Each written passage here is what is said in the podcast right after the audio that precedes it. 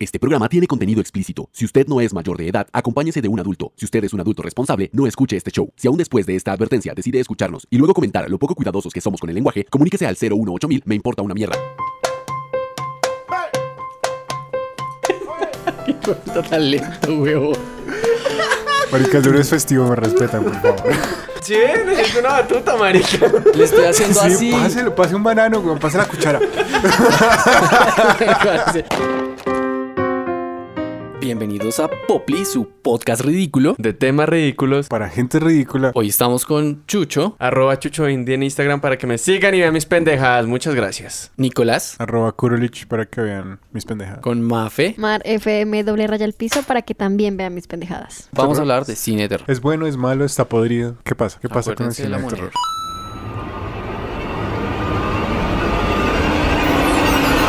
Cine de terror. ¿Está muerto? Jumpscare. Hijo, está vivo. Pues eh, cine de terror para mí siempre ha estado vivo. Siempre hay alguien que saca la cabeza. Tal vez en el- los 2000 se murió un poco. No, mentiras, en los 2010. A, com- a comienzos, o sea, porque en los 2000 estuvo toda esa onda del cine de terror francés que era una belleza, que salió Martyrs, Inside, High Tension y toda esa mierda que era súper gore, súper agresiva, a la que la gente como que sí le daba un poquito de, De de cosas, de cosa ir a, a verlo en cine. Y también salió la primera Saw, eh, los, los empezaron a hacer los remakes de, de todas las películas de terror setenteras, ochenteras. Pero no, Mm. esas no son tan buenas. Otro Pero, remake. por ejemplo, la, la masacre de Texas, que fue con, el- con lo que empezó ¿La de todo ese- era? No, no, no. Pero esos remakes eran bastante buenos. El remake de Halloween fue también bastante bueno. El, la segunda parte fue más bien ridícula. Pero digamos que eso le da un poquito de actualidad a las películas. Yo todavía disfruto mucho de las películas viejas de, de- de cine de terror. Parecen que como que mantienen una estética que, digamos que hasta el día de hoy es como medio creepy. O sea, esas que parecen monstruos de bule. Sí. Uy, sí, pero. ¿Usted ha visto, usted ha visto la película de Think? ¿La vieja? La primera, La- la- primera- la la, película película, La de los o la 80. miniserie. No, la miniserie es The Thing, pero era con el puto mico ese reficti al final. Eh, No, la película de John Carpenter. Ah, sí, sí, sí, sí, sí. Ah, es bueno. Huevón, tienes una, una escena súper emblemática de una cabeza a la que le crecen patas y ojos, una gonorrea, y todo está hecho como en stop motion. Sí, usted creo que la está confundiendo con Thing. Ajá. Con It, perdón. Sí, con, Con it. It, Con It. Es que eso es lo malo la- de las traducciones, porque Sí. The Thing y It, acá para nosotros fue como la cosa. La, la y- cosa, la cosa y la cosa. La cosa y la cosa. Y cosa. digamos, el cine italiano trabajaba mucho con escenas de gore y todo eso que no estaban sino vinculadas a ese género. Sí, que, que digamos que, que estaba también vinculado un poco hacia el cine de guerra y todo el asunto. Pero si usted se pone a ver esas películas fuera de contexto, es una película de terror. Entonces, digamos que, por ejemplo, el, el gabinete del Dr. Caligari es una película de terror de las más antiguas que hay. Es un asesino supernatural, o sea, es, es el primer slasher de la historia. ¿Y sabemos más o menos de qué año? Eso es expresionismo alemán, no me acuerdo qué año ya le dijo. Usted su pinche alemán knowledge tiene un problema con los alemanes. Se supone que la primera película de terror, como tal denominada película de terror, fue Frankenstein. 1920 es el gabinete del Dr. Caligari. Eh, Frankenstein es de 1910. O bueno, la adaptación al cine. Pues la- es la primera película con un monstruo en una película. O sea, es el elemento supernatural de las películas de terror. Mucho antes de eso se planteaban escenas creepies, más no películas de terror como tal. Centradas Ah. en como en un monstruo. Claro, pero es, bueno, hay que ver las fuentes de esas películas, ¿no? O sea, la fuente de, de Frankenstein es, es un ensayo sobre la humanidad. Después de Frankenstein empezaron a popularizarse los monstruos Las, las deshumanizados. gigantes, super polilla, Pero eso, bueno, eso fue hacia los años... 30, 40, son todas esas películas donde... Todo lo que son arquetipos de monstruos. Sí, y las escenas eran todo con- era gigantes, todas cosas King gigantes. Kong, el hombre lobo, la mujer de las, la, la mujer de los 50 pisos, ¿es que se llama esa vieja? El hombre invisible, No, de- después de eso empezó a llegar ya en lo que es suspenso. Entonces ya no eran solo jumpscares de que ahí viene el monstruo. Bueno, que igual en esa ellos época usaban no, mucho... no se usaba tanto como el término, Exacto. era más Sí, la mujer de los 50 pies. Oh my god. Esa película es re famosa porque la vieja era una actriz súper famosa. bueno, después de eso empezó Hitchcock. Pero entonces las películas de Hitchcock como tal no son películas de terror, son, Son thrillers. suspenso. Son suspenso, exacto. Hay un asesino y digamos que yo diría que la película de terror de Hitchcock es la de los pájaros. Y eso es chévere. Porque hay un elemento supernatural al asunto. O sea, O sea- yo, yo creo que, que en general todas las películas de terror tienen que tener un elemento supernatural para que funcionen como película de terror. Eso le iba a preguntar yo. ¿Qué define una película de terror para que sea terror? Sustos, sustos que dan De gustos. acuerdo a Wikipedia en inglés. Eso, gracias. Definición de película de terror en inglés. Definición de terror, miedo intenso. Parce Colombia es una película de terror andante. Bueno, de acuerdo a la Wikipedia en inglés, una película de terror es una película que busca producir miedo. Y están inicialmente inspirados en autores como Edgar Allan Poe, Bram Stoker y Mary Shelley. Y eh, la- los temas, los temas importantes son lo supernatural y tiene que ver con la ficción y algo de fantasía mezclado con el suspenso. No, baila. Yo sí tengo que decir que a mí el terror me parece una recontra mierda. Yo no puedo con el terror, no me gusta el terror, no veo películas de terror y ya, fin. ¿Por qué? Porque me dan miedo, punto. Pues es que esa es la idea, que te den Baila, no miedo. puedo, yo no puedo con esas películas. De hecho, muchas películas de terror son tan predecibles actualmente que hace que sea aburrido. Ni, ni siquiera aburrido no se ríe. O sea, ya no Sí, es terror. Sí, es- es no como es terror. aquí lo van a asustar en este momento. Pero miren. vea, por ejemplo, hay una película que hace eso muy bien. Scream es la primera película que se denominó, se autodenominó como terror con humor negro. Y es una, es una película en la que siempre le dan la jeta al malo y el malo igual se para a echarles cuchillo. Y lo buscan y el malo los persigue. Es una película que tiene también escenas como típicas de teenagers en una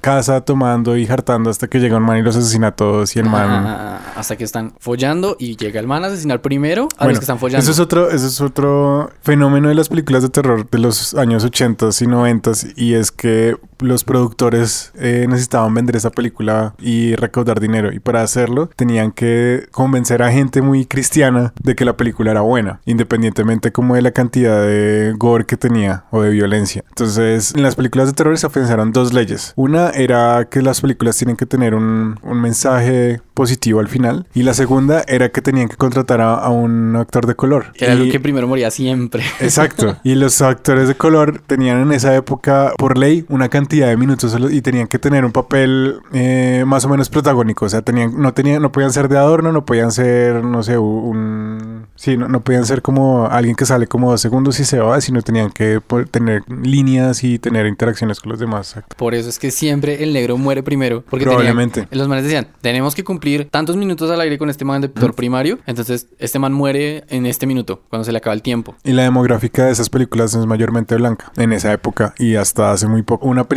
súper famosa que se llamaba Candyman. El enemigo era un negro, weón. Era un, un como un, un brujo vudú y convocaba abejas. Era una mierda re loca. ¿Un, un chamán? Era como un chamán, weón. Parce, las abejas lo pueden matar. Yo sé, weón. Esa era la, esa era la premisa. Bueno, después entonces de todas esas películas ochenteras, yo creo que un momento estuvieron cool, pero ya después, digamos, si yo veo una película de esas, un remake de algo de eso, ya lo siento muy, no sé, trillado. Pero usted ha visto recientemente, por ejemplo, El Exorcista. Pues las viejas. Pues que El Exorcista Pues es una El película Exorcista que es de esa que época. Muy buena, sí, es muy densa. Pero yo Sí, hablo de esas que son bien. como, como Scream, por ejemplo, que se volvió como teenage, como que sí. Pues es que usted, bueno, eh, hay una cuestión de la demográfica también y la demográfica está, es- está hecha para personas que tienen entre 17 y 25 años, no más de eso. O sea que en el momento que yo cumplí 26 ya no la voy a volver a ver porque qué Pues mierda. probablemente ya no esté teniendo las experiencias que están teniendo las personas de esas películas, porque todos son como teenagers, todos están como en college o en la universidad y están haciendo locuras y, La ¿sí me fiesta de entiende? grado y todas esas cosas. Entonces, usted, usted dice que las películas eh, ochenteras no tienen ahorita como, como validez para volverlas a ver como película de miedo. Pues yo digo que si en este momento hubiera un remake de, no sé, Halloween, hecha de la misma manera, pues no me parecería buena. Pero es que sería estúpido hacerla de la misma manera. Igual, sí, digamos, en, en los 90 se, se tuvo toda esa línea de, de las películas de terror. Son el asesino serial contra los estudiantes, porque está el caso Scream, está el caso... Sé lo que hicieron el verano Le pasado. puedo decir 50 mil películas de esas. Y ya eso se volvió muy trillado. Después de eso llegan los noventas, que llega con los noventas. En los 80 quedaron, fue todavía, o sea, utilizaban bichos porque la- está Alien y, y- La, y o sea, la época de oro de, de- para mí el cine de terror son los 80s. Finales no, y comienzos de 90 porque también Chucky, Chucky es de los 90, ¿no? Es- Del Pero- 89 creo Que dice el es. cubo, perrito, sexto sentido. Sí, ya vamos para eso. Esperemos. igual eso ya es thriller, no es tan horror. Pero, pero tiene todos los elementos. O sea, es que vamos para allá. Pero de- vamos organizando las ideas. Déjeme al macho. Sí, déjenos hacer nuestra línea temporal de cine. Vea, lo que pasa es que vamos a concluir unas cosas. El cine terror es una cosa que tiene elementos fantásticos, que busca que la gente tenga miedo y que sobrepone esos elementos fantásticos con los elementos de thriller y de suspenso, ¿sí? Entonces, por ejemplo, una película de un asesino serial puede llegar a ser una película de miedo dependiendo de cómo usted maneje las cosas, ¿cierto? Eh, por ejemplo, la idea de, de que las de Hitchcock pueden ser películas de horror es, es una idea que es- está, digamos, es aceptada porque la manera en la que presentan las cosas es una manera en la que usted no entiende muy bien por qué está pasando. Y esa ambigüedad de las películas de terror es lo que las hace buenas, ¿sí? El hecho de que usted no sepa, y en la época en la que funcionaba lo de los slashers, era que estos manes eran personas y llegaban, volvían a la vida o empezaban a matar gente y tenían unos poderes supernaturales que usted no entendía por qué demonios pasaba lo que pasaba y usted no se podía matar. O sea, usted ah, le pegaba a Michael Borges y lo, lo bajaba y el man volvía y se sentaba y se levantaba otra vez y seguía matando. Digamos que esa persecución y esa idea de que el personaje principal se iba a morir, ese- eso es como lo que lo mantiene a usted en suspenso. Y es lo que lo, lo mantiene a usted como asustado de esa entidad que lo está persiguiendo. Eso no funciona ahora porque usted siempre sabe que el, que el bueno se va a ir y que la única manera en la que lo asustan es porque el malo aparece como de repente en la pantalla con un sonido chirriante y eso es un jumpscare y ya, y se asustó y es como... ¡ah! Pero después de que le hacen eso cinco veces en la misma película, no es como, huevón, ya déjeme irme a la casa. Sí. Quiero irme a dormir. Y es que esa fórmula la repitieron mucho tiempo y la, la utilizan como pilar de las películas de terror. Entonces uno ya se siente y es como, esto va a pasar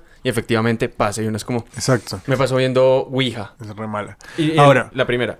Eso es solamente un, un arco, un tipo de películas de terror. Y el- ahora lo que decía Chucho también es importante. En esa época, en los 80 también empezaron a existir los bichos como, Aliens. como aliens y etcétera.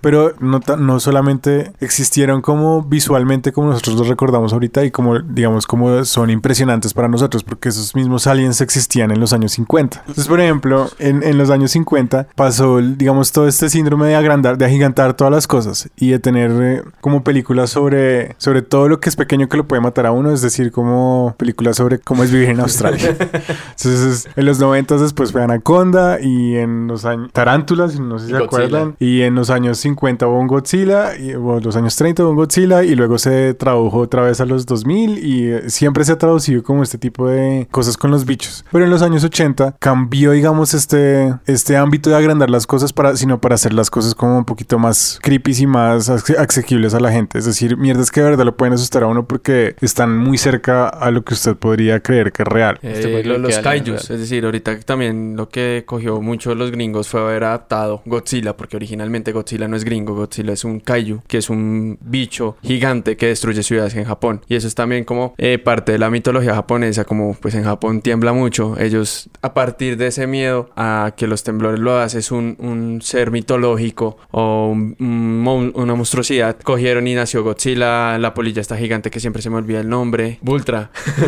Eh, Godzilla está atacando la vida. eso, es decir, e- eso, y eso lo intentaron adaptar y por eso digamos que God- la, la Godzilla del 2000 no es tan buena, porque nosotros, es decir, un, un americano que no está acostumbrado a toda esa mitología no, pues va a ser una película más de un bicho atacando la ciudad, destruyendo New York. El concepto de los kaiju es básicamente que son kaijus contra kaijus y la gente de la ciudad es, igni- es insignificante. Entonces usted va a ver esa película es para ver a los bichos gigantes dándose en la jeta. Y eso es lo interesante. Pero ponen a Pero- Godzilla sola. Contra. Exacto. Contra... La milicia. O como se llame. El hecho es que esas películas no son tanto películas de terror. Son películas de terror de otra manera. Porque a usted no le da mucho miedo a eso. Este tipo de terror no se traduce tan bien, como dice Chucho, a Occidente. ¿Sí? Porque nosotros no sentimos eso como, como ligado a, al miedo. ¿Sí? En cambio, películas como Alien, o como La Cosa, o como la serie de Id, son maricadas que sí están muy ligadas a la mentalidad de nosotros como occidentales, porque están ligadas a las personas. Como Alien, ustedes, Alien es el octavo pasajero, y usted sabía que había una mierda en esa nave que no debía estar ahí, y usted no sabía por qué, hijo de putas. ¿Sí? Y eso era el, digamos, la primicia de la película, y eso es lo que lo asusta a usted, porque el Alien, como tal, en la primera película, sale por ahí cinco minutos de una película de dos horas, y usted está cagado del susto de que en algún momento se lo coman vivo. Y pues mira, Este me eh, ah, como tocando también el tema del, del cine de terror, el japonés, también tenemos que recordar que el Occidente hizo el remake de, del Aro y obviamente pues el, el Aro japonés no funcionó también porque digamos si uno ve el Aro gringo se asusta, pero por alguna razón uno ve el Aro japonés y no se asusta, pero el japonés eh, le pasa Lo contrario. lo contrario. Y igual eh, sigue siendo la misma temática, porque el, el cine japonés como que también se empezó a alimentar de lo que pasó en la Segunda Guerra para centrar todo su cine de terror en la, en la psicología y la destrucción y lo supernatural y los fantasmas. Por eso es, eso es cultura. O sea, psicología es conocer a la persona. Para asustar a alguien, para torturar a alguien, usted tiene que conocerlo. Entonces usted con una película de terror está tratando de asustar a un grupo de personas y tiene un target. Y una misma película es muy poco probable que sea igual de buena en todo el mundo si el target es asustarlos. Porque, o sea, a punta de jumpscares pues puede asustar bastante, pero, pero si usted no puede poner a la gente en suspenso por la temática de la película y cómo trata las cosas, porque en cada, digamos, cultura se tratan las cosas diferentes y como decían, pues entonces los asiáticos le tienen miedo a ciertas cosas que acá a nosotros nos parecen como, wow, es gigante, genial. Sí, que fue lo que pasó con Pacific Rim, Rift. que es como, listo, los kaijus, pero ya no son los kaijus a asustar a las personas, sino como los kaijus se enfrentan al robot y ya se vuelve una película de acción. Nos utilizaron ya para otro medio. Es que, por ejemplo, el primer Godzilla era, era un, kaiju, un kaiju que iba a, a destruir la ciudad. Y después salía la puta mariposa. Yo nunca me he visto la, La- la la original, clásica, sí, sí. weón. Pero el hecho es que usted no, o sea, uno no entiende muy bien por qué. Solamente hay un montón de destrucción y usted ve a la gente corriendo y gritar ¡Godzilla! ¡Godzilla! Y pues eso es chistoso, ¿sí? Pero ahora, lo que usted dice es cierto y no es cierto. Lo que pasa es que usted de una película de terror de verdad no la, no la hace con jumpscares. Usted la hace con buenos personajes, usted lo hace con una buena trama y los jumpscares son una herramienta para encapsular una emoción, ¿sí? Si usted le bota un jumpscare a una persona, se lo bota una vez, pero no se lo bota toda la película. Pero yo no he dicho que sea solo de jumpscares. O sea, estoy No, diciendo sí, que con jumpscares usted puede armar ciertas cosas, pero no va a lograr asustar a un, un asiático, a un colombiano, a un gringo y Por a un eso, a australiano. eso, a eso voy. Usted lo hace para encapsular una emoción porque el jumpscare funciona in- independientemente usted de donde sea, ¿sí? Y lo que usted hace con eso es que el resto del tono de la película lo puede manejar como usted quiera porque usted ya condiciona a las personas de cómo se van a asustar la primera vez, pero no el resto de veces. Entonces es un abrebocas, ¿sí? Esa es la pruebita. Y si usted la sabe usar, usted la sabe usar para asustar de otras maneras distintas en el resto de la película. Hay que tener también en cuenta como las historias, ¿sí? O sea, yo creo que las historias de fantasmas asustan a todo el mundo, las historias de las casas empujadas pueden asustar a todo el mundo, ¿sí me entiende? Independientemente usted de donde sea, hay una casa y hay gente muerta. Y hay algo que no debería estar. Y, Y eso algo- es lo que, rea- lo que en realidad torna al, al horror. Porque pues si no veamos el caso del exorcista. El exorcista es una película de cuántos años. Y es una película que uno ve y todavía pues obviamente... La primera vez yo creo que uno le da susto. Pues obviamente uno Sí. ya la ha visto muchas veces. Y es de las pocas películas de terror que ha envejecido bien. Porque pues Poltergeist, uno ve Poltergeist y, y ya uno cuando ve la- las escenas de, de terror se nota el, el caucho, el silicona, Sí, el claro. nylon. Pero eh, Poltergeist es una gran película y Es- tiene un sí. montón de mitos detrás de ella, o sea, no hay que Sí, descartarla. La de la película maldita. Sí, todos están muertos, excepto uno, creo. Sí.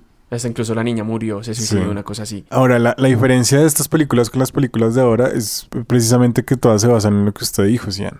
Todas se basan en botar jumpscares baratos y en usar la tecnología para mirar a ver qué putas y ya. Y pues eso no es una película de terror. Y la mejor película de terror es que se burla de esas películas de terror, que no es una película de terror, es Cabin in the Woods, que es con, con Thor, con el man que hace de Thor. Ah, sí, creo que sí. Que les botan bichos como... Que es básicamente Scooby-Doo, pero gore, weón.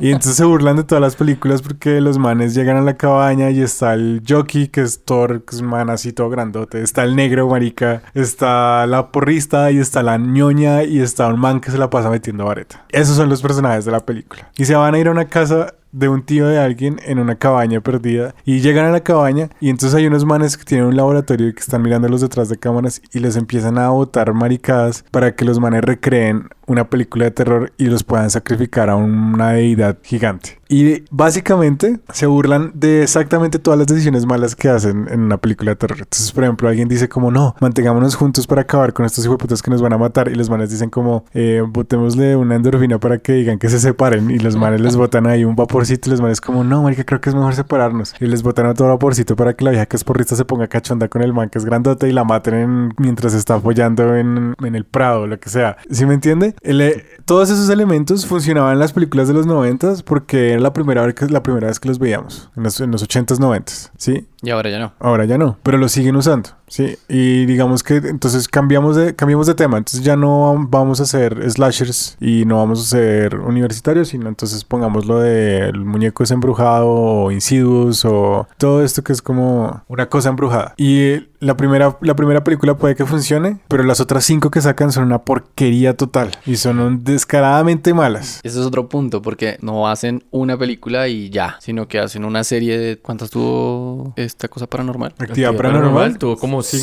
cinco. Como marica, creo que más, creo que seis. Bueno, Pues, marica. una más, una menos. Rec, que era lo mismo. Ok, tuvo como 16 mil hasta Rec la boda, huevón, que era como huevón, eso, mátense. Esas que uno va al cine y se caga de la risa todo el... Todo el o sea, Pues- no sabe uno ni para qué entró. O sea, fue puta, me gasté la plata estúpidamente. Y eso que hay películas que ni siquiera comenzando un universo son malas. Exacto. Rec, Rec 1 no es mala. Es Es ok. entretenido, sí. Y ya ahí Y, para eh, adelante, bota la, La plata. de estos vanes que son dos exorcistas y la muñeca es Annabelle Ficting. Ah, ¿Cómo se El llama? Conjuro. La del conjuro, la 1 es como ok, nunca No, me la he visto, la, pero. La es- 2 también. Las, las, las principales de los, dos de los archivos Bueno, pero, pero Warren es buena. Annabelle y las Uy, otras no. que sacaron son, por favor, No. mátense. La monja y esas mierdas, no. mátense. A eso es a lo que vamos. Esas son las películas del común y eso es lo que, lo que plaga la cartelera. Pero hay películas que usted puede recoger y sentarse a verlas y cagarse el susto un momento y, y, y son buenas películas, es buen cine. Por ejemplo, Hereditary el año pasado, esa, esa mierda mm, fácilmente podía estar en un Oscar si los Oscars estuvieran en esa categoría.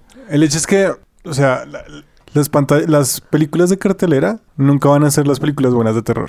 Muy pocas lo son. Porque, pues, empezando porque muy pocas veces las películas de cartelera, o sea, las películas de terror son las películas que la gente va a ver. ¿sí? O sea, las películas de terror buenas están una semana en cartelera y se acabó. A Quiet Place estuvo dos semanas en cartelera y se acabó. ¿Verdad? Hereditary estuvo una semana en cartelera y se acabó. ¿Esa era la que íbamos a ver? No, esa era la del año pasado. ¿Cuál era la que íbamos a ver? Suspiria. Suspiria. Suspiria. Suspiria estuvo 15 días en cartelera y, y estuvo otros 15 días en, en Cine Tonala y Paila. Entonces el, el hecho es que, digamos que las películas de terror por ahora son mierdas que usted, como que usted se topa con ellas, con las que son buenas. Y cuando no, pues son vainas que uno tiene que buscar, tiene que buscarlas para ver, para ver exactamente si es un tipo de terror que a usted le gusta además. Porque por ejemplo Suspiria para mí no es una película de terror como tal. O sea, tiene una mierda como macabra ahí de trasfondo, pero es una cuestión más apartada de lo que es el cine de terror como tal. Hereditary, por ejemplo, es una película que es mucho más centrada al terror como tal. Pero digamos que más actualmente están intentando hacer más mm, tirando el- al, al thriller. Es decir, no el horror, horror, masacres, slasher, sino es más como un thriller. Porque vea cómo, cómo se, se intentaron llevar a, a It en el remake. Sí, claro, pero, pero It es una cuestión distinta porque It viene de un libro que el libro también es una mierda más compleja.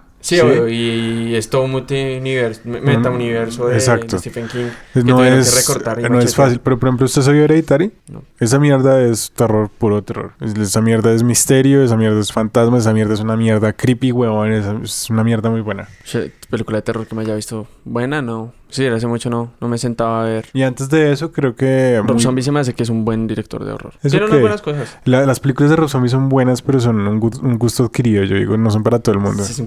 Yo tengo que confesar que las películas de terror que yo veo son como todas clase B gore, muy mal hechas. Porque a mí me gusta reírme. hay- hay Pero por ejemplo, horror. Rob Zombie, Rob Zombie se basa en eso para hacer las películas. Y eso es lo que me buenas. gusta del man, o sea, precisamente. Por eso. O sea, es que hay muchas, o sea, es lo que estoy diciendo, hay demasiada, demasiados géneros de, de horror como para que usted, como para que no diga como el horror es malo. No, el horror que hay en cartelera es malo, pero el horror no es malo. Hay muchos directores que tal vez estén trabajando mucho mejor las, las, las películas. Nada más el año pasado, A Quiet Place, Hereditary, bueno. Get Out, a mucha gente le gustó. Yo no sé, Chucho no le gustó, pero mucha gente que sí. Y suspiria. Sí. Para cerrar, para mí el cine terror no está muerto. Para mí el cine terror es una mierda que uno tiene que encontrar. Tiene que buscarla y encontrarla porque es un medio que no está, digamos, protegido por premios como, como los Oscars. Sí, para mí también es de seleccionar muy bien, pero tocas primero mirar una, una reseña y una calificación. Para mí tiene que tener una calificación porque No, no, no, las Pero es que calificaciones de las daña, películas de terror, no, no, usted no, o sea, usted no se puede guiar en una película de terror por una calificación. A mí me encantan las películas de terror que tienen calificaciones re mediocres y repailas y son películas buenas. pero un 5 en, en IMDB es como un... buena no, nunca, nunca se meta a buscar eso. Yo lo apoyo por eso, porque lo que le digo, a mí las de terror que me gustan son Bueno, clase. B y me he dicho Rotten Tomatoes 99 tomates y un Pero es Unas que- palomitas. Es que, vea, por ejemplo, eh, Guillermo del Toro tiene películas de terror. El, El Espinazo del Diablo es una buena película de terror, es una buena película de fantasmas. Y eh, Crimson Peak también es buena. Y nadie ha visto esas mierdas. Yo vi Crimson Peak. es buena, ¿no? Sí. Y, Y la no- fotografía es cool. Y, la, y usted mira los- las calificaciones de eso y tal vez son abismales. Y no y realmente no, no tienen por qué ser así. Simplemente no, no tienen el público necesario para eso. Las personas que ponen calificaciones de esas son los imbéciles que se ponen a escribir reviews en Rotten Tomatoes que están como llevados del putas. O gente que tiene un podcast y que solamente echa hate. Exacto. Bueno, hasta aquí. Bueno, cerrando el podcast, entonces un saludo para todos y no pirateen, compren legal. Sí, alquilen. Amazon Prime, lo que sea, güey. Blockbuster. Amazon Prime es re barato. Amazon Prime, ¿cuánto cuesta? Como depende de lo que usted quiera, la, la, la membresía creo que no cuesta, usted simplemente lo abre y, cuesta como 80 centavos una película, Ah, está barato. como 3 mil pesos una película y se la dan por 15 días. Pero si yo quiero ver una serie, Ah, En Amazon Prime hay uno con membresía para ver series. No, no sé cuánto cuesta, pero no debe ser más caro que, que Netflix. No Bueno. tiene que ser por valor. fuimos Cian González con ustedes. Chucho Indie. Lich. Y no. que-